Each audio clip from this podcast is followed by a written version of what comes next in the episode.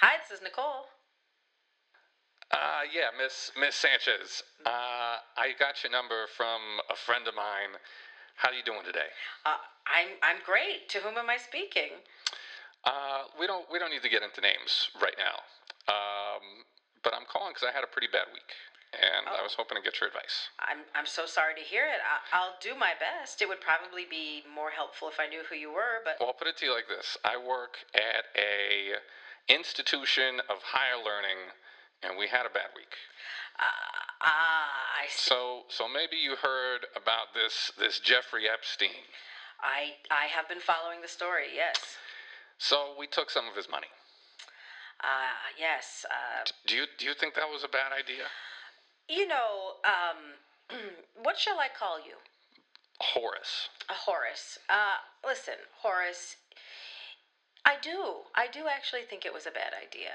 Um, you know, it, it, it was some egregious stuff that, that Jeffrey Epstein was doing, and um, and and I think there was only there was only a lot of liability in taking on that money that eventually. Well, I, so, I, I hope that you could help us figure out how to talk about this because I think you need to see it from our perspective. Because it's true that the man was a disgusting criminal, that he was involved in some truly heinous acts. Yes. All right, no one disputes that. No one says that's not true. But here's the thing about this guy, all right, that nobody disagrees with. Mhm. He was rich. Yeah, see, so uh, that is true, and I understand there are fundraising pressures in a university. Have you ever Uh, felt like you've got enough money, I Miss Sanchez?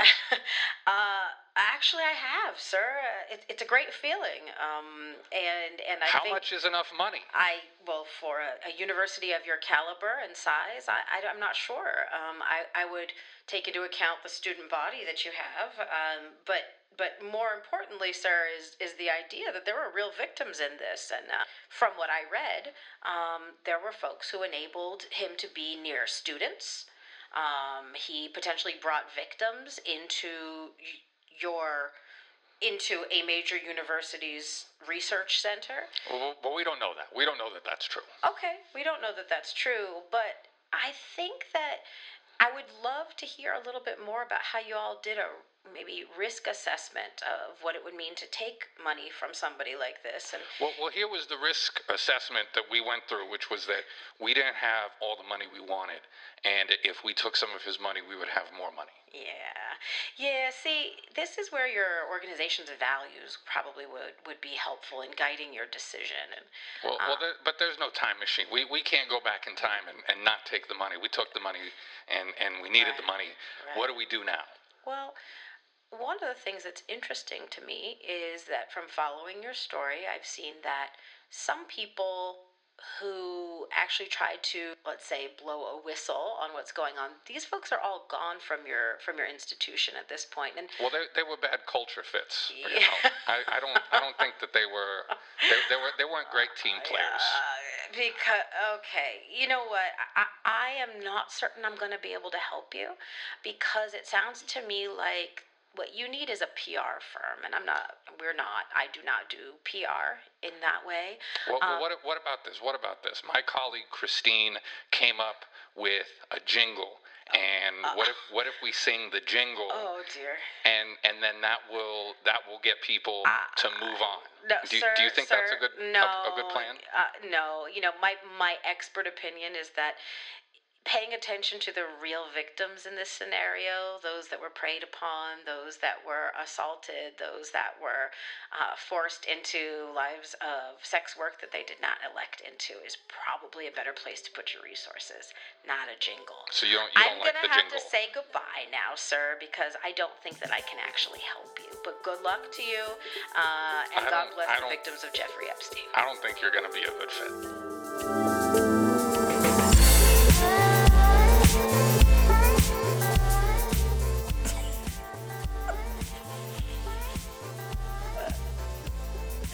Suddenly, like over time, he, he became from like Jersey. Horace was like a Horace was like a Jersey mobster doing shit for Frank Sinatra in like 1959 or something. I, I, I blame Jesus and Mero. Oh, what a what a hell of a story, huh? Yeah, that's something else. I mean, you know, the, the really, not the really sad, the saddest part for sure is all the victims who were, uh, their stories are just, can't even stomach them. I've, I, I, I had to stop reading certain parts of it because it was just way too, it was, it was way too much for me. But uh, I believe the victims, obviously. Secondarily to that is the sad fact that there was a lot of great research going on at the MIT Media Lab. It, it was one of the few elite places that I Yeah. genuinely had esteem and respect for. And you know me, like I don't give a fuck about most of this this stuff. I, I roll my eyes at a lot of that world. And Media Lab was the one place where I looked at people like, oh, you y'all are doing some important stuff over there. I mean, eh, a good friend of mine and I got to tour it about it was like six or seven years ago. It was it was the stuff of dreams. I mean, when I was there, I got to tour the prosthetics lab, which is very famous. Oh yeah. Um, and that was really just eye opening around how we look at disability. And then there was a whole data visualization lab slash fashion design project that was going on where you could, you know, through the use of LED lights and and you know tiny chips inside dresses, you could. We, we saw this dress that that if it were if you were walking down the runway and it it could show you know the rise of sea levels and then the person wearing it could turn around and it would be like population you know where population is growing and shrinking and it was visualized on this actual fabric that, that had turned into a dress and it was like really living in the future eh, Yeah, and, and this was always my impression. I, I'd never gotten to experience it firsthand, but my impression of the Media Lab was always that it was this kind of Willy Wonka magical technology place.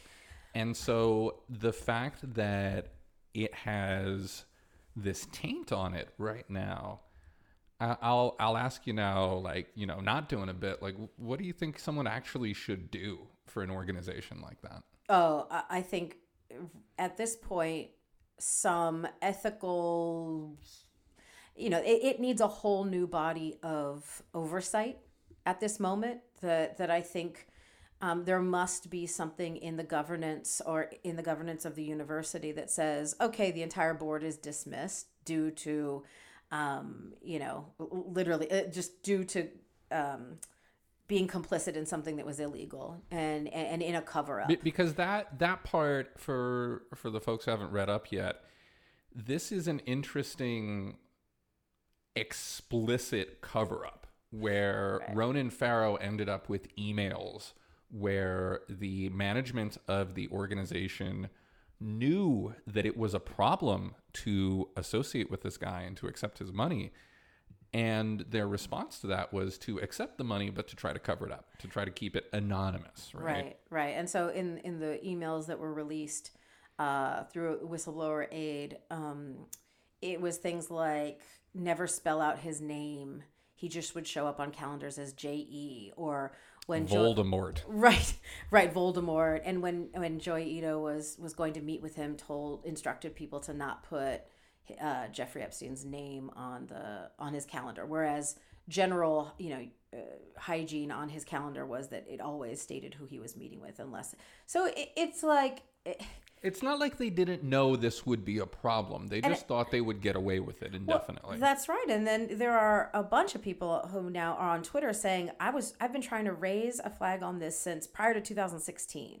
Right? Since yeah, you, you've had Sarah Slavitz talking about this. You've Yep. had Zenny, uh, yep. Jenny Hardeen talking about yep. like the fact that they raised this stuff and no one wanted to hear it. Yep, that's right. And I got to be honest, having having played that role in other institutions, um, it, it is it is one of the most isolating feelings I've ever had in a workplace. When you know something is going so morally, ethically, or legally wrong, and you're trying to make people see. And at first, I I think I naively in that situation thought oh well when i just show people they'll, they'll believe me and they'll everybody will have the same reaction i will which is oh my god this is terrible We, we need to do something. we need to do something yes thank you for bringing it to our attention and of course it, you know hindsight is 2020 but when you talk about the the millions or billions of dollars that are at stake and people's prestige and their brand. I mean, we know this. This is this is this is the oldest this is one of the oldest stories humans have told is that I will do anything to protect what is mine. Well, and and what we saw in this case was a very dramatic example of it because this went as far as the New York Times. The New York Times had whistleblowers talking to them. They had a lot of the same information that Ronan Farrow and the New Yorker ended up with. Mm-hmm. And instead, they circled the wagons around this guy. And uh, oh, how unfortunate a coincidence. He happened to be on the New York Times board as well. Right, right, right. And right. so when we're in these positions where we know about wrongdoing, what are we supposed to do? you know, I have to be honest that that if I'm about to give contradictory information to anything that I've any info, any advice I have given to people in the past, it's simply because I've learned in the in the last few years. I've learned a lot about how this actually works, and um, I- I would actually say, and, and I realize this is also cost prohibitive for some people, but I would actually say to talk to a lawyer of your own first. Um, there are a lot of good employment attorneys out there who can who can who will give you ad, advice for free or not advice but sort of listen to you to you talk about your situation and will tell you whether or not they think they can help you. That's what a, that's what a, an ethical lawyer will do.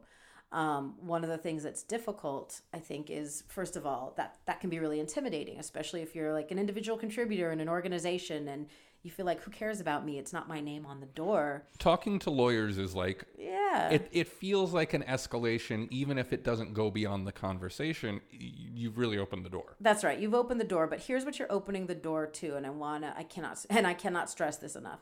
The the the thing you're opening the door to is protecting yourself. And as much as I I want to tell you, yes, if you if you just take it to the right people, there's always a Ronan Farrow. There's all there's always a an ethical board member. That that's actually just not true. And there are probably considerations at work and, and things that are at risk that you don't know anything about. So you don't you don't you think you know the landscape of information, right? You think you know the landscape in which you're operating only to find out there's actually way more at stake because there are deals being done and and you know relationships that are that are deeper than than you are privy to understanding and you will be the first sacrificial lamb. You'll just they will chew you up and spit you out so fast. What is that quote? She poses a problem because she exposes a problem? I mean that listen. Do, you, do you have that tattoo yet i Nicole? don't I'm, I'm, I, that's that's a damn good quote. Yeah. um, I, I i'm definitely gonna at least put it up in my office and it's a good reminder that if you are one of those many many people i i in my heart believe that there are more people who want to do right than want to do wrong. That's that's part of my my just my ethos on work. My ethos it's just they don't have quite as much money as the ones. That's right and and so and so they're more vulnerable. We are we are more vulnerable inside systems that have billions of dollars at stake. You are but a tiny obstacle that can be dealt with and and I feel for the, the some of the initial folks who who came out and tried to say something who are now you know struggling to to find employment who have been doxxed who were extremely vulnerable inside a system that stands to gain everything by by ex- expelling you from it yeah and so uh, when I say talk to a lawyer, it's not because I automatically think the answer is you're going to turn around and sue somebody. That's not the only reason to talk to a lawyer.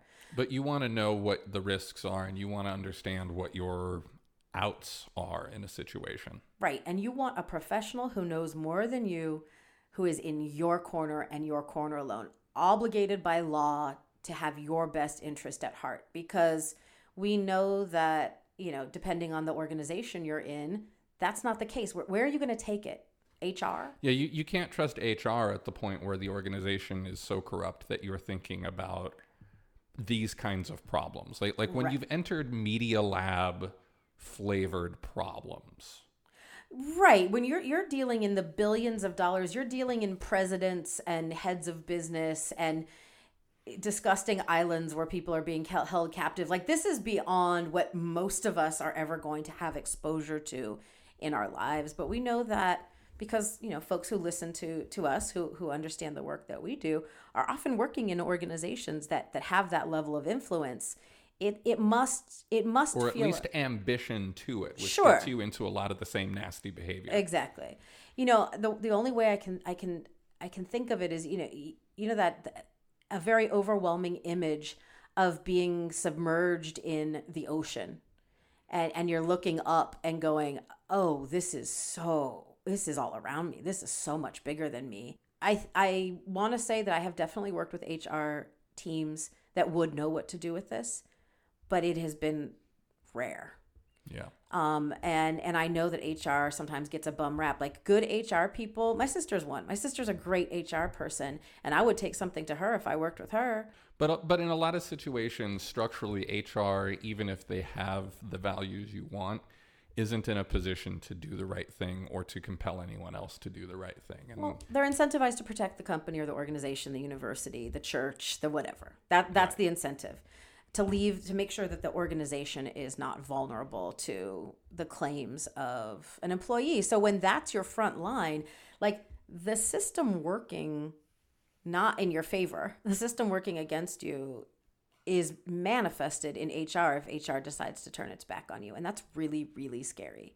And I and I don't want to discount that. For my HR friends who are listening, I know I know you are working hard to change the reputation of HR. Um, I know that, and and so I do not want to throw all of HR under a bus. I will I will instead, as my my great friends, the, the, the good friends who are doing the good work in HR will also say, you can throw a lot of it in front of the bus. What about the money? The the hard the hard problem here is so they've got this this Willy Wonka magic land at the Media Lab and I can imagine that a place that is doing what Media Lab is trying to do probably burns through a lot of money. A because you need to spend money on things that might not actually do anything, right? Mm-hmm. But you don't know ahead of time because that's how mm-hmm. research mm-hmm. works. So you're spending money on advanced materials and advanced computer processes and God knows what kind of hardware and what kind of physical plant you need to host all of this. And then you need to pay for all of the people who are at the cutting edge of this stuff and who in many cases, I'm certain venture funded startups would love to pay them like a healthy, uh, healthy, a generous, unhealthy six figure income. And so you've got to be able to at least somewhat compete with that kind of lucre. What is an organization supposed to do in this day and age when the money all around us is just so fucking dirty? Isn't that the thing too? Because you look at the at the amazing technology and the amazing research and and and g- truly genius work that was going on in some places uh, in in the media lab. And to be perfectly frank, one of my favorite projects at the media lab wasn't even wasn't even that sexy that, that way. It was the Scratch Lab. Oh You yeah, know, Scratch is incredible. Scratch- It's, it's one of the pivotal computer literacy technologies right. of the last generation. That's right. Both my children learned how to how, started to learn how to code using Scratch. Amazing. and, and it's and it's it it has truly changed the lives of a lot of young people uh, and children and got them into computer science and so you know i don't want to make it sound like it's all james bond kind of technology some of it is just good impactful work right with an immediate an immediate return here's the messed up thing when the bad guys hold all the money and that's the only and way and we that's can, what I'm getting at. yeah, and that's the only way we can fund things that should exist for the benefit of humanity. Then what kinds of things are people do people think they are justified in doing to have access to that? Well, it's like the the Lawrence Lessig uh, non-apology. It's like Oh, what Joi Ito already said. It's like what Nicholas Negroponte said. I would take the money again because they truly believe that that in a, in a utilitarian sense, the good they brought about the world was worth the ill. It's the only it was worth the bad, and it's the only way you can you can possibly sleep at night when you go. Do you know how much good I've done in the world with my investment in this horrific, you know, in Halliburton? you know, and you go, this is why everyone needs to read the book Winner, Winners Take All. So Anand was on this, and I want to take a moment to talk about his role in it, which was very Yeah. interesting.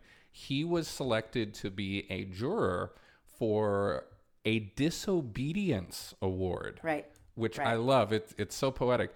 And so he he's a juror on this thing, and apparently he writes to Ito. He talks about how, hey, uh, you guys should be more transparent. What's going on here, and let people know what happened, so this doesn't look worse than it is. It's time to come clean. And he gets a response not from Ito, but from Reid Hoffman, he of LinkedIn, who apparently was like in charge of this award. And it was basically like, fuck off, guy. Yeah. Just, just, Yeah. stop, stop trying to make this a mess. Stop trying to be a problem. And so Anand then went and said he wasn't going to continue working with these people. And he did this within hours of Ronan Farrow dropping his bombshells. And so there are people who are starting to smell this stuff and want to get ahead of it. It's it's not mm-hmm. completely out of the question at this point to see cultural change in our recognition of this. And and Anand Giridharadas, I think, is my favorite example of somebody who keeps getting away with pissing off these people in power. When you talk about giving zero fucks, Yeah. Have you seen his hair? He's got the coolest fucking hair. I've seen it in person. I've, I've been up close and personal. If you had hair that cool, you too would give zero fucks. You know what I'm saying? I guess.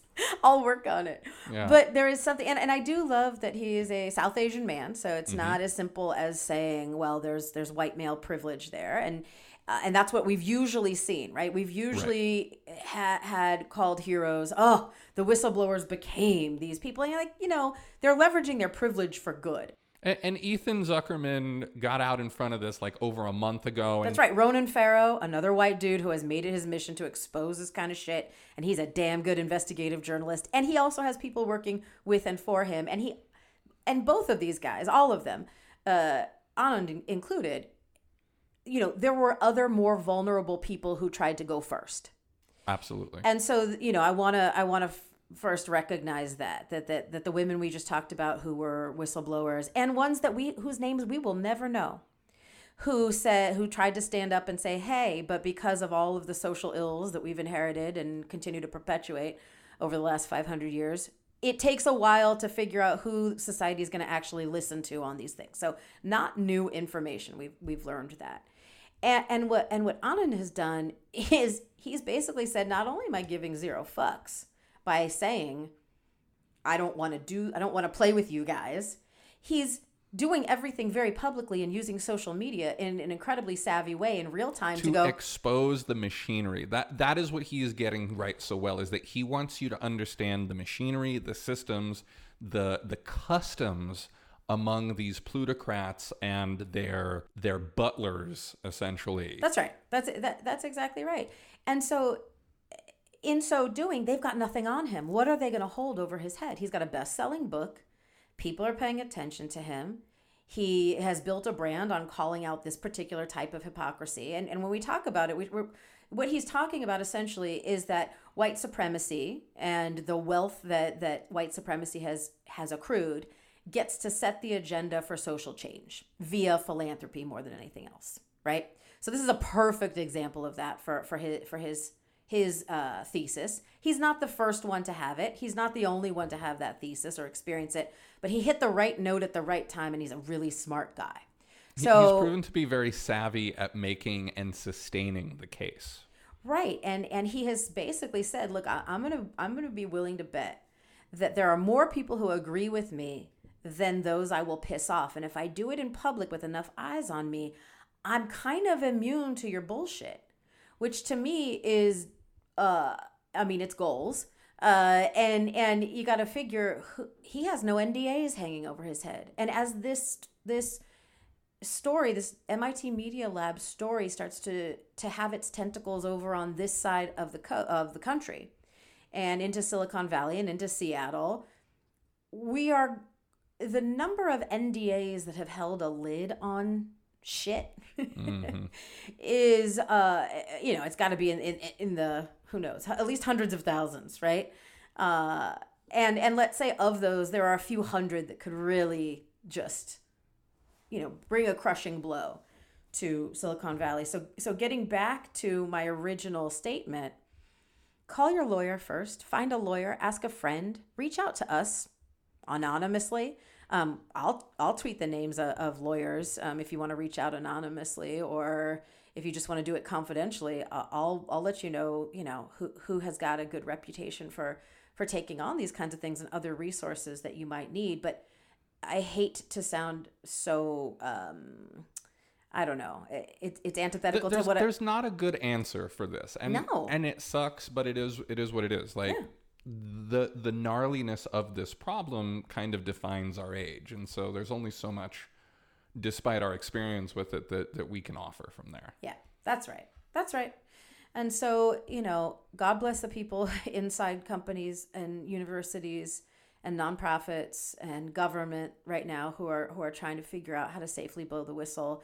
I mean i think that we're going to look back on this time and realize that the that the whistleblowers and those who refuse to be complicit. Hell, look at the whole hurricane debacle with the NOAA and, you know, trying to who's going to cover the president's back by saying, yeah, Alabama for sure was going to hit Alabama, right? And there are some climate scientists and meteorologists who are coming out saying, I will never lie about the weather. I do not care. People's lives are in danger. I will never lie about the weather and that's just like you know. Th- that is that is the the place that we find ourselves. The stakes right. have gotten so ridiculous that now even the powerful want to debate whether or not the wind is is blowing outside. Yep. Yep. Yep all right so i want to talk about steven universe.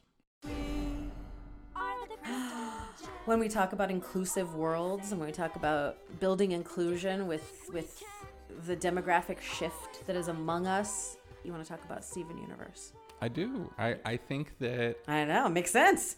I missed the boat, um, which is fantastic because now there's like seven seasons of it that I get to binge watch. Ah. I was. So recently the movie dropped. And on Twitter, Erica Baker explained that Steven Universe was like Firefly, only they kept making it and it was better. and at, and the moment you invoke Firefly with a piece of media, I, you at least have my attention. um, as Nicole knows, I believe that Firefly is an infinitely better space western than Star Wars. Okay. Don't at me. Okay. Don't All at me. I don't just, at me, I don't. Nicole. Okay. All right. Yeah. I shan't. In any case, so Steven Universe is magical. Don't don't spoiler me too much because I've only gotten like two thirds of the way into the first season, but part of what is really striking to me about this and what I think is is so nourishing for a lot of adults who want to watch it as well is that this is a story about love and kindness and duty at the same time. And I think that we're living in a world right now where duty and love and kindness have become so essential to making sense of what we do with ourselves. So, in, in the case of Steven Universe, you've got these kind of immortal beings who are helping to raise this kid who is the offspring of one of their colleagues who is departed as part of the process of bringing this kid into the world. And part of what's magic to me about it is that the age of these people allows them to have so much perspective on how to kindly raise a kid.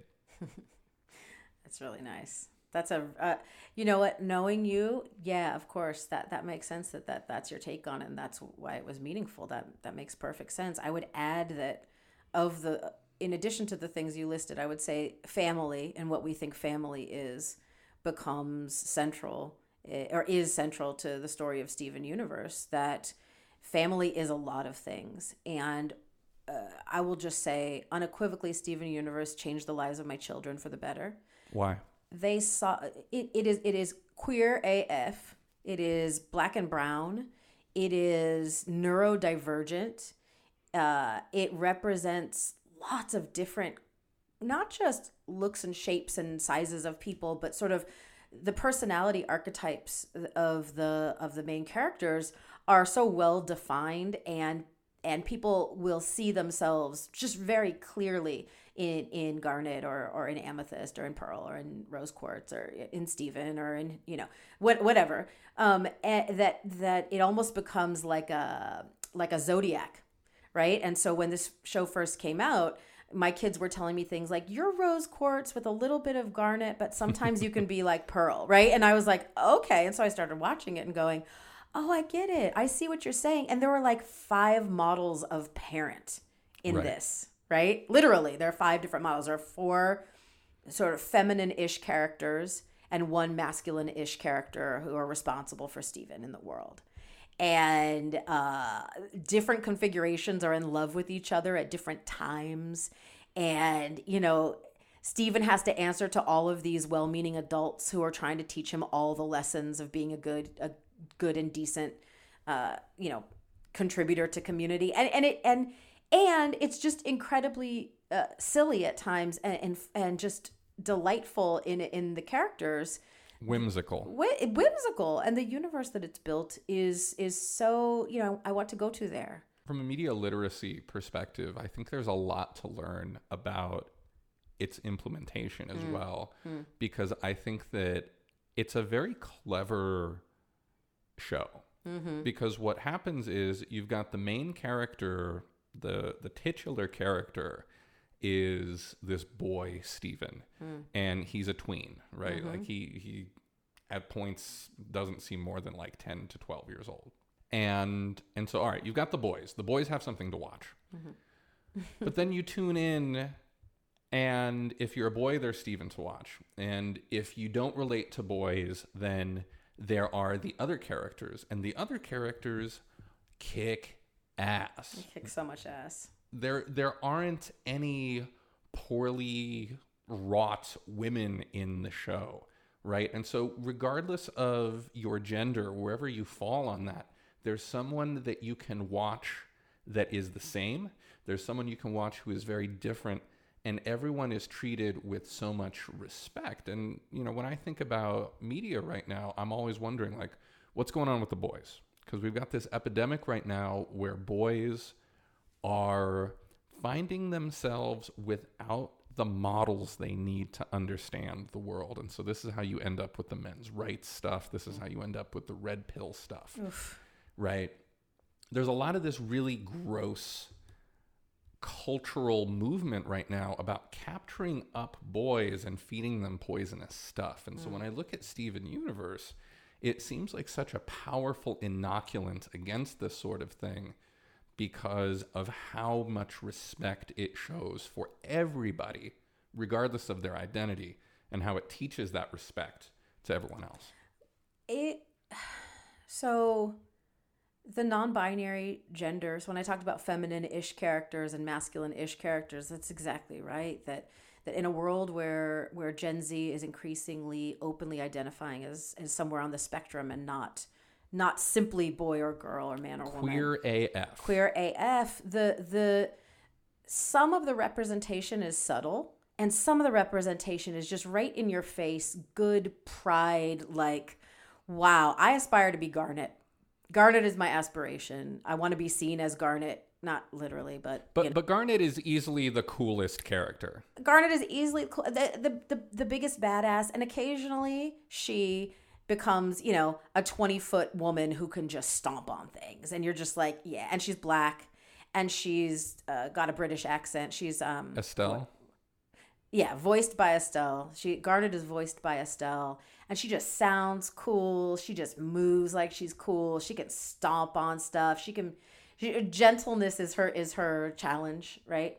And and Her, uh, her weapons are these enormous gauntlets that she uses to punch the fuck out of things, which is like really badass. and it's so satisfying and whenever whenever somebody on the show gets physically hurt there's a there's a moment like there's a like there's real danger and real peril but it's not like that cartoony um or at least i didn't experience it like that cartoony okay i just punched you to the moon and then you came back for the next scene. There are consequences. There are show. consequences and no spoilers, but there is a turn in the story at some point that the fans really, really did not like because it was not values aligned. And God bless Rebecca Sugar, who's the creator of the show. She course corrected because she listens to engage and engages with her fans, um, and was kind of like, "Yeah, you're right. That was not that was not values aligned." And and I think we thought the story would be one thing, but viewers were not happy because the fundamental values of that are that are exhibited in Steven Universe are are so clear. I want to encourage you to go and watch this show. I think that you will find it on a bunch of stuff. I think the most straightforward way to get a hold of it for me was Hulu, but there's a bunch of streaming services that have it in one way or another. It's very nourishing. It is easy to consume because the episodes are like 12 minutes long, and I think that there's a lot of like meaningful food for thought about surviving 2019 that this show really hit from the beginning. Now, speaking of difference, hmm. let's talk about. So I saw this this fantastic tweet today. I, I shared it with you. You really liked it. Mm-hmm. It's from one of my favorite Twitter people. His name is Visakan Veerasamy. And he tweets, I have an insane work ethic, but it's extremely irreverent, unruly, disobedient. It follows its own internal compass and refuses to be controlled by anyone, including slash especially me. So I read that and it really felt like someone was describing my own internal process and struggles. And I wanted to talk a little bit about that today because how we view ourselves through the prism of work ethic is very important to our ability to, you know, stay alive and pay for a roof over our heads and the food we need and take care of our kids and whatever our responsibilities are in the world.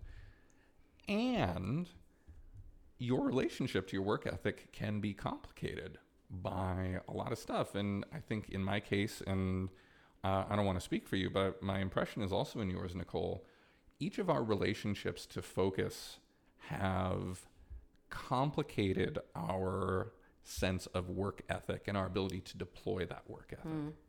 Oh yeah, yeah. Th- this tweet really hit home for me, especially as somebody who's only recently at 46, coming to understand and accept the fact that I have ADD and perhaps ADHD. It was not something that that when I was growing up there was a, a the idea of hyperactivity, right? Right. That was that was it. It was just the H of, of ADHD, and it's really it, two things really made me start to accept it and not sort of turn it in on itself um, via my work ethic. One is that I recently thought I was losing my hearing, and I went and saw. Oh. I remember this. Yeah, so in the last few years, losing my hearing, um, I was really struggling to talk on the phone, really struggling in meetings, and I went and saw an audiologist. She's awesome, Dr. Storm.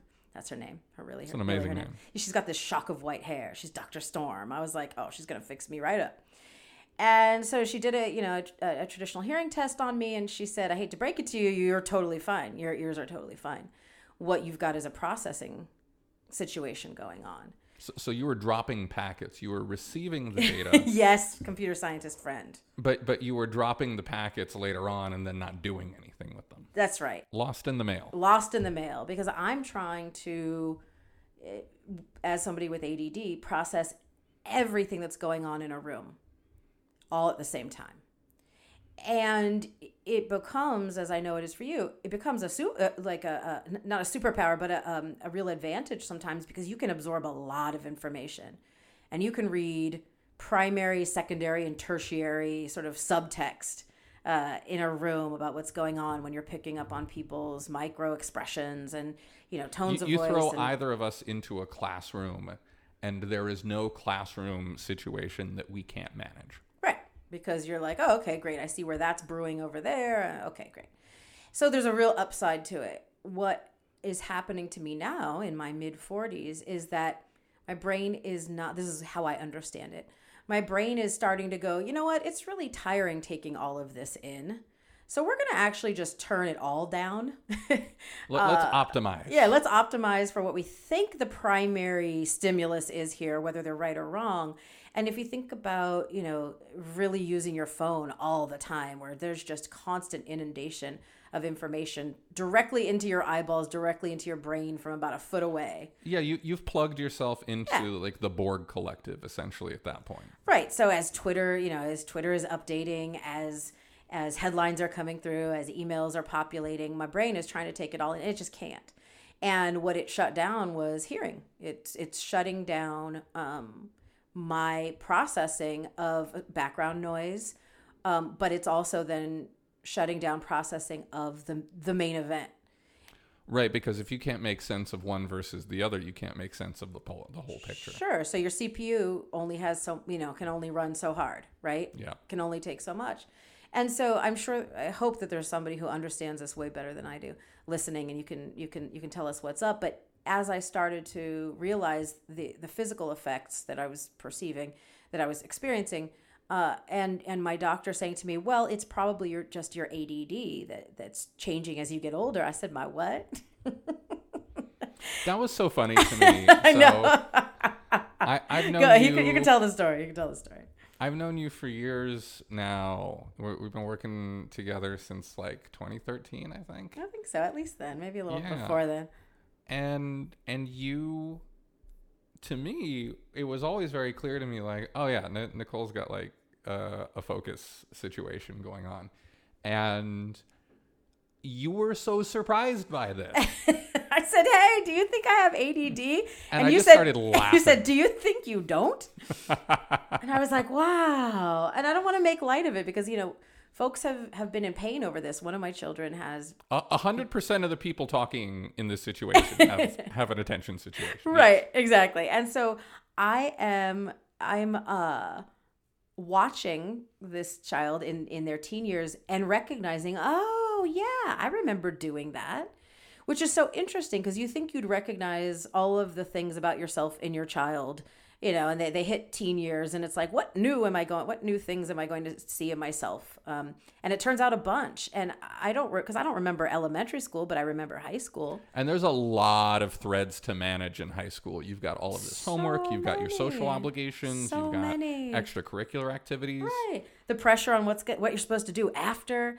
And i'm watching you know my children uh, manage their way through this in some ways very painfully going oh yeah i remember that and then you know their doctor saying well add will do that and so here here's what we recommend and and i'm like huh go figure it's just you know it's a it's a product and part of being born in 1972 that when was I going to be diagnosed with this? I was not in school. right. It, it wasn't well understood at that. Time. No, stage. and and and I was just looking at another another Twitter thread uh, that was started by Nearly Farley Art, um, that that Leigh Honeywell just boosted about ADHD and and and what it can do to those of us who then get get called gifted or high performing. One of the things I clearly remember eh, being a being a teenager was being rewarded for being able to do many things at once right mm. and and being able to do many things at once well which was really weird and and not not to toot my own horn i mean this is 16 year old me what are the, the things that I could do, but it was about being an adrenaline junkie more than anything else for me personally.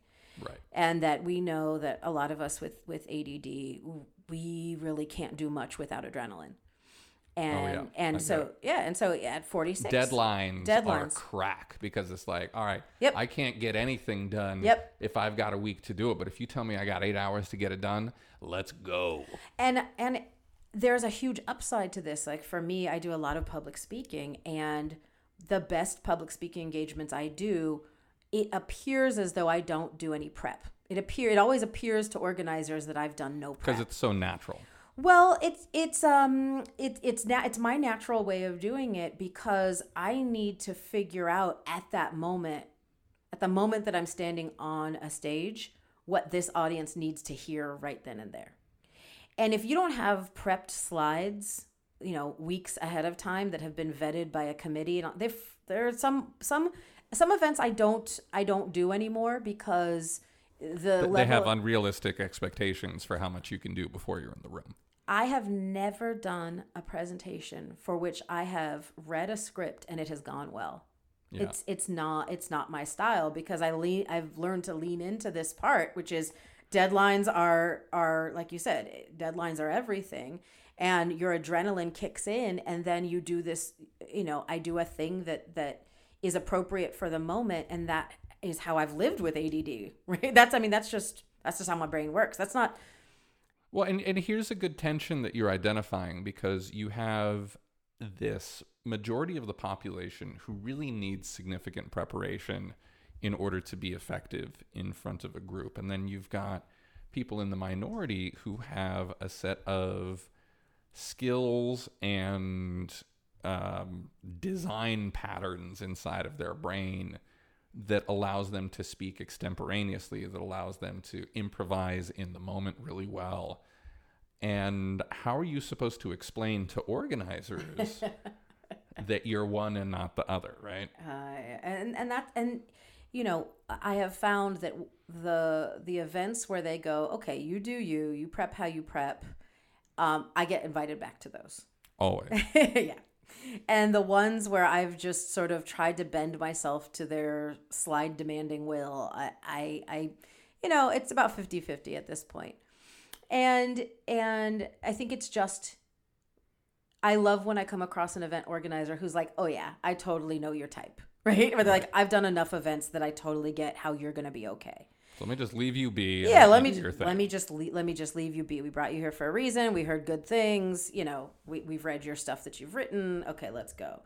And so I think it it it, it also makes it hard to you know I think be managed by me sometimes. As much as I love consistent management, my you know consistent unbiased I have never had to do as much managing up as I have.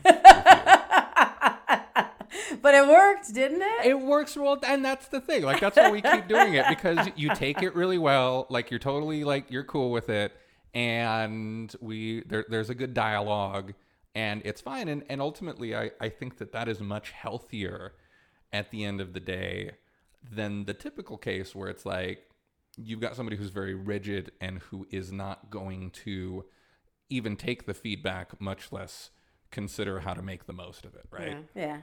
I, I suppose. Thank you. That that's very kind. But you know, later on in Visakan Veerasamy's thread, um, they say most people don't even know uh, WTF attention really is. In my opinion, what I really have is obedience deficit disorder. That's right because I when This my is the brain best. locks This is the best. I just whew. It's like a pit bull sinking teeth in, right? Like it my brain will not let go until I have fully consumed what it has decided I must consume, whether that is understanding how something technical works, whether that's understanding a piece of culture or media.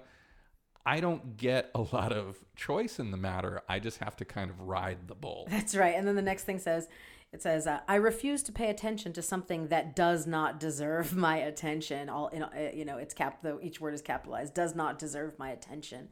I just feel that so deeply, and and it's it's sort of the joke that we tell about you know why we call this podcast impossible to manage is that yeah, if I don't like the thing that that you're asking me to do, it's really hard for me to do, and I plumb won't do it. Uh, but and that's and I'll feel bad the entire time. Like I'll want to do it, I'll want to show up for it, but it just it won't fucking happen because my attention will go to things that I have identified to be more important.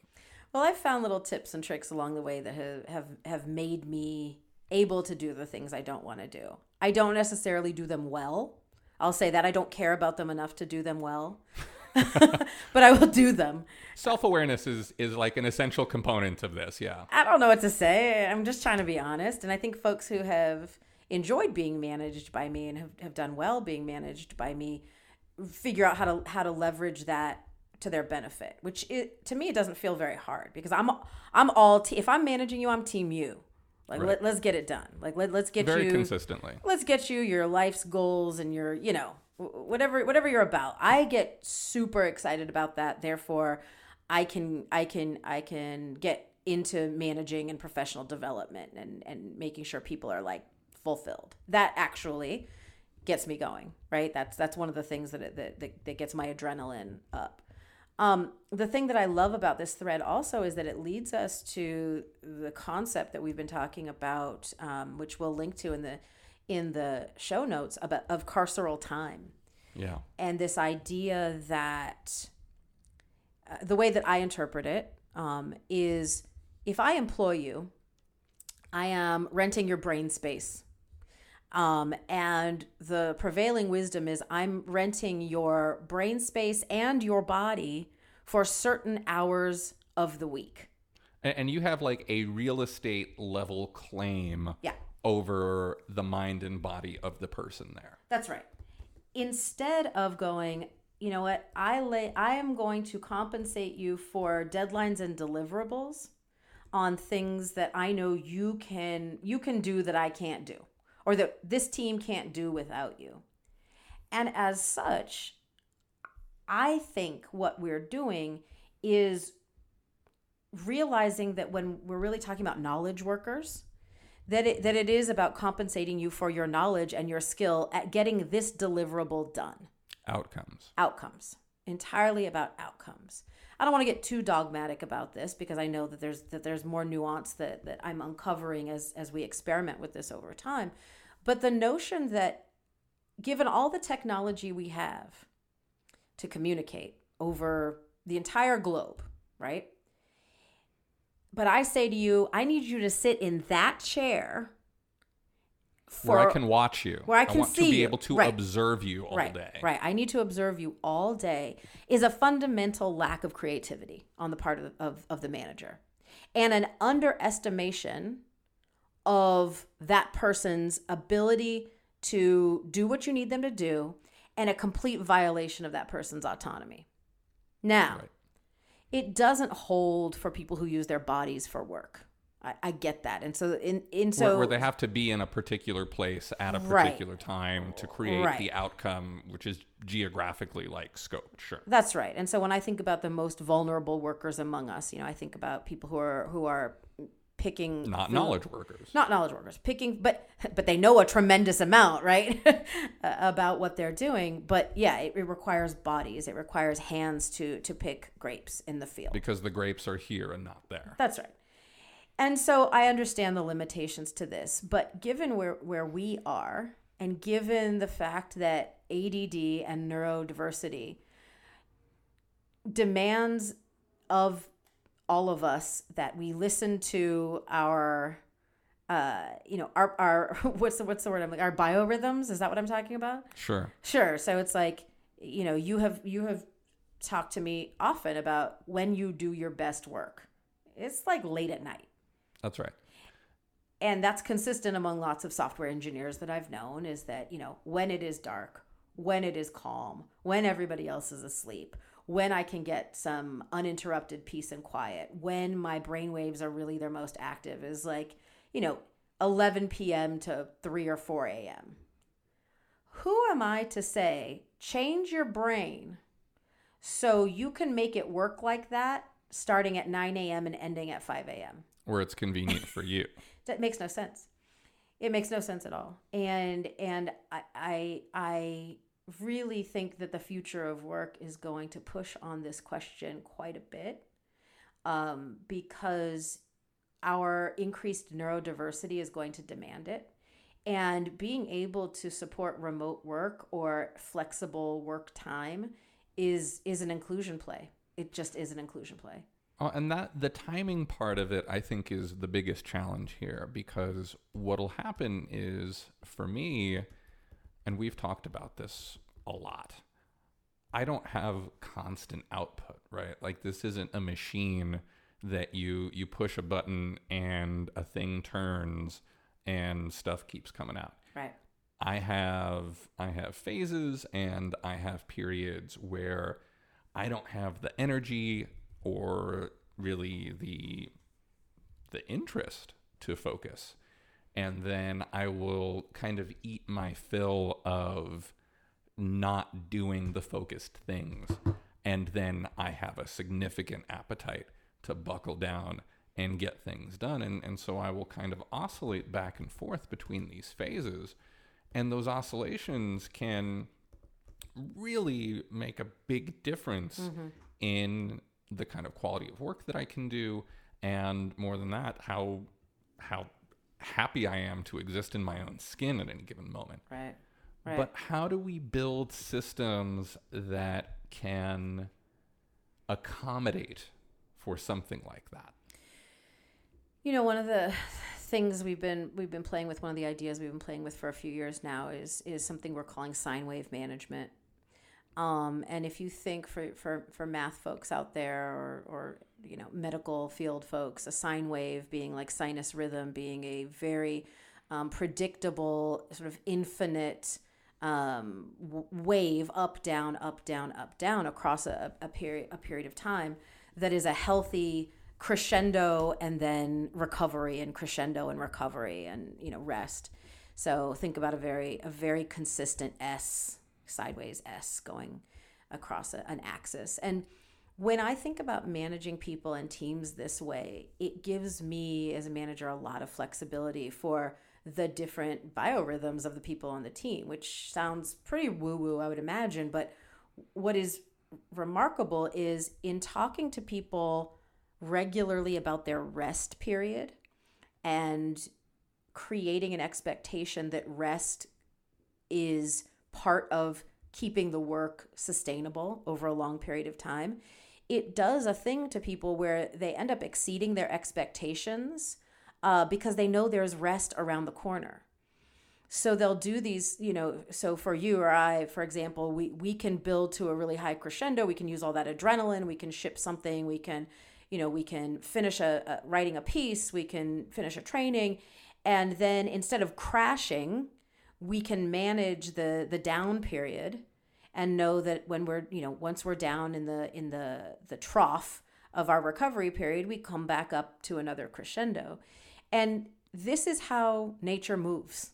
This is how sound moves. This is how water moves. If you leave a creek alone it ends up becoming essentially a you know like a a sine wave where it picks up steam and it, it then it sort of uh, takes its own momentum and turns it in another direction. And when you try to manage people to that kind of schedule, they respond really well, knowing not only that they can exceed their own expectations then on the next crescendo, but that there is a period of rest and recovery coming right after that. What we end up doing to the people we employ, especially in some of the some of the tech companies that are known as you know hard driving, we are you know we are always on is it just burns people out so fast so they go you know they rise Th- to this there's never recovery, There's and no so eventually the rubber band snaps. there's no recovery and, and when you think about trying to tame massive amounts of water right? People who've built aqueducts dams and that sort of thing tell you like concrete can only hold water for so long. Eventually water's own momentum and and the force of it sloshing around in there breaks concrete and and any kind of natural rhythm will also do that over time. So what we do is we we rise we raise people to this crescendo and then we go great that's your level of performance. Do that all the time. Right.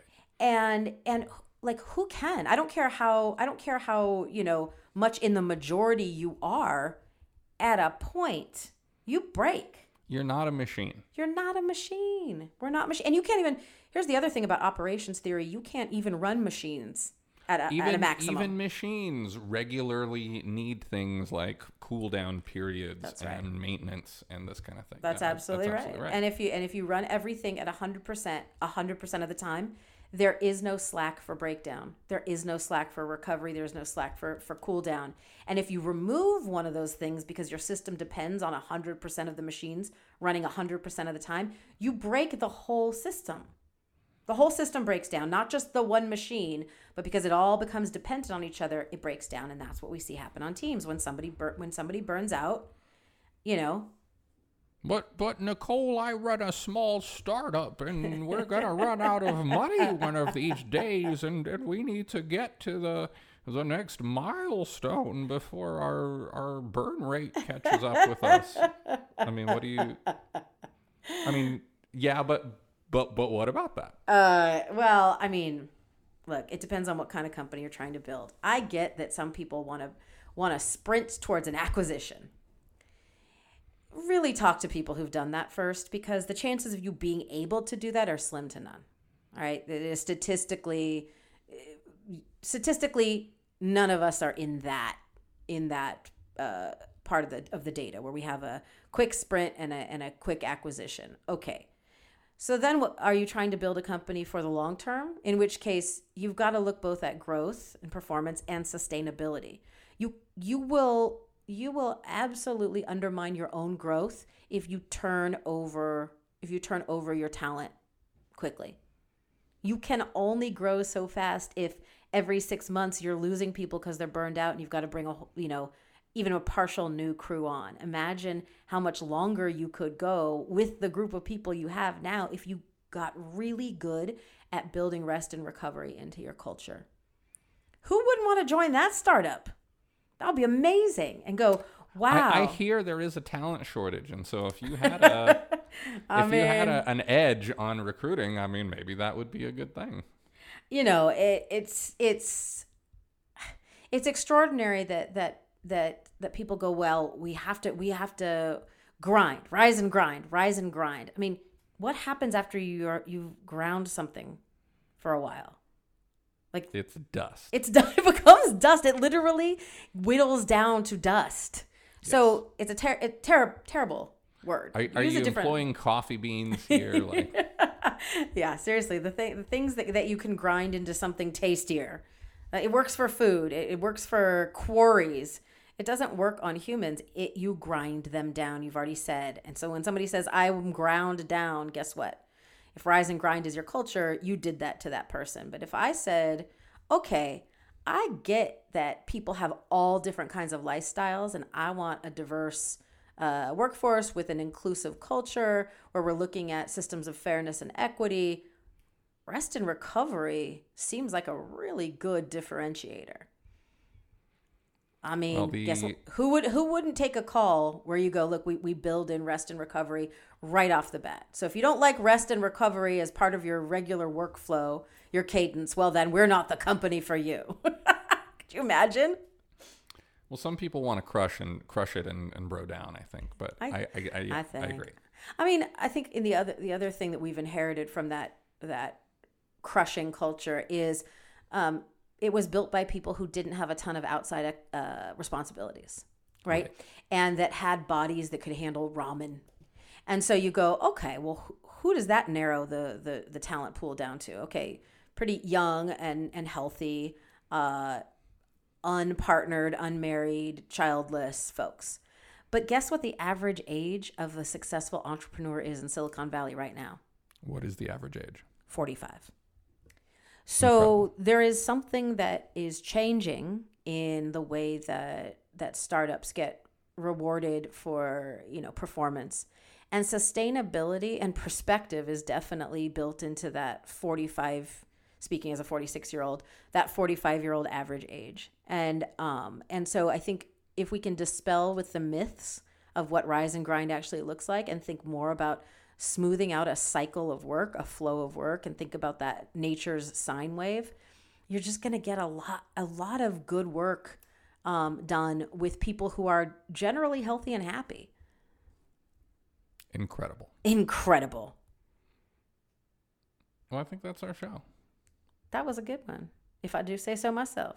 We we have fun thank you for hanging out with us. We love to talk to you about work and life and surviving both of those things.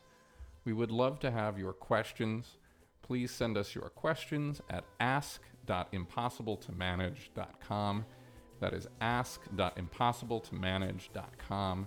Your questions help us make this show better, and we would love to be able to give you great advice on how to do your thing at work. Till next time, great hanging out with you. Great hanging out with you. Thank you.